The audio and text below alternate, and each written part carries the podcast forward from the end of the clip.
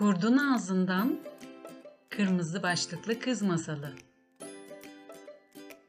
Seslendiren Betül Güler.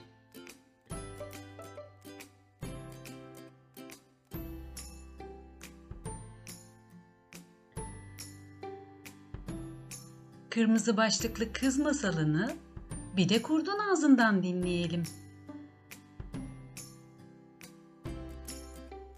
Her gün yaptığım gibi ormanı temizlemeye çıkmıştım.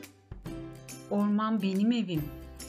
Temiz tutmak da benim görevim. Derken bir kız beliriverdi. Kırmızı başlık ve peleriniyle çok şüpheli bir görünümü vardı. Kimin aklına gelir bu garip kıyafeti giymek? Bir kurnazlık peşindeydi mutlaka. Bir süre dikkatle izledim bu garip kızı. Elinde taşıdığı üzeri örtülü sepette kim bilir ne taşıyordu. Yürüyüşü bile normal değildi. Yanına yaklaşıp ne yaptığını sorunca bana büyük annesinin evine gittiğini söyledi. Ama gel de inan. Yine de bıraktım peşini. Kendi işime döndüm. Ama aklım o kıza takıldı bir kere. Bir gidip bakayım. Doğru mu söyledikleri dedim kendi kendime. Gerçekten böyle bir büyük anne var mı? Siz olsaydınız gerçekliğini kontrol etmek istemez miydiniz? Orman benim evim. Ben hem ev sahibiyim hem de diğer orman sakinlerine karşı sorumluyum.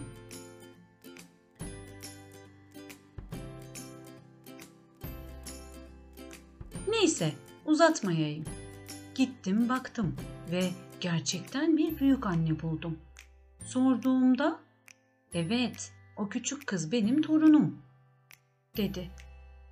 Ben de sorumlu bir kişi olarak bu küçük kız yabancılarla konuşulmayacağını öğrenmemiş daha dedim ve anlattım küçük kızla karşılaşmamı. Büyük anne de ürperdi ve birlikte küçük kıza bir ders vermeye karar verdik. O yatağın altına saklandı. Ben onun geceliğini giydim, başlığını taktım ve yatağına yattım. Küçük kız birazdan içeri girdi. Seslendi, cevap verdim. Ne şaşkın bir çocuk. Beni büyük annesi sanıvermişti. Ben benim büyük annemi değil sesinden, kokusundan bile tanırım oysa ki.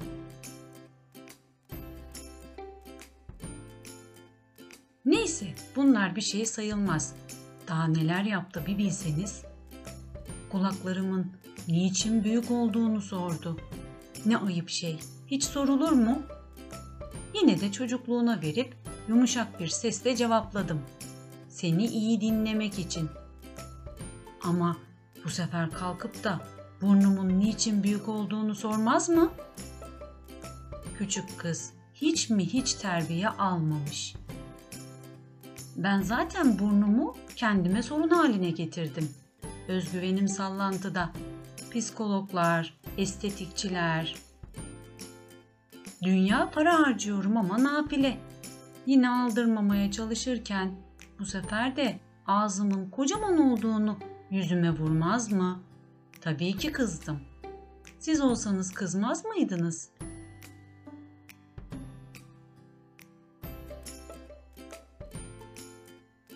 O sinirle ayağa fırlayıp peşinde koşturmaya başladım.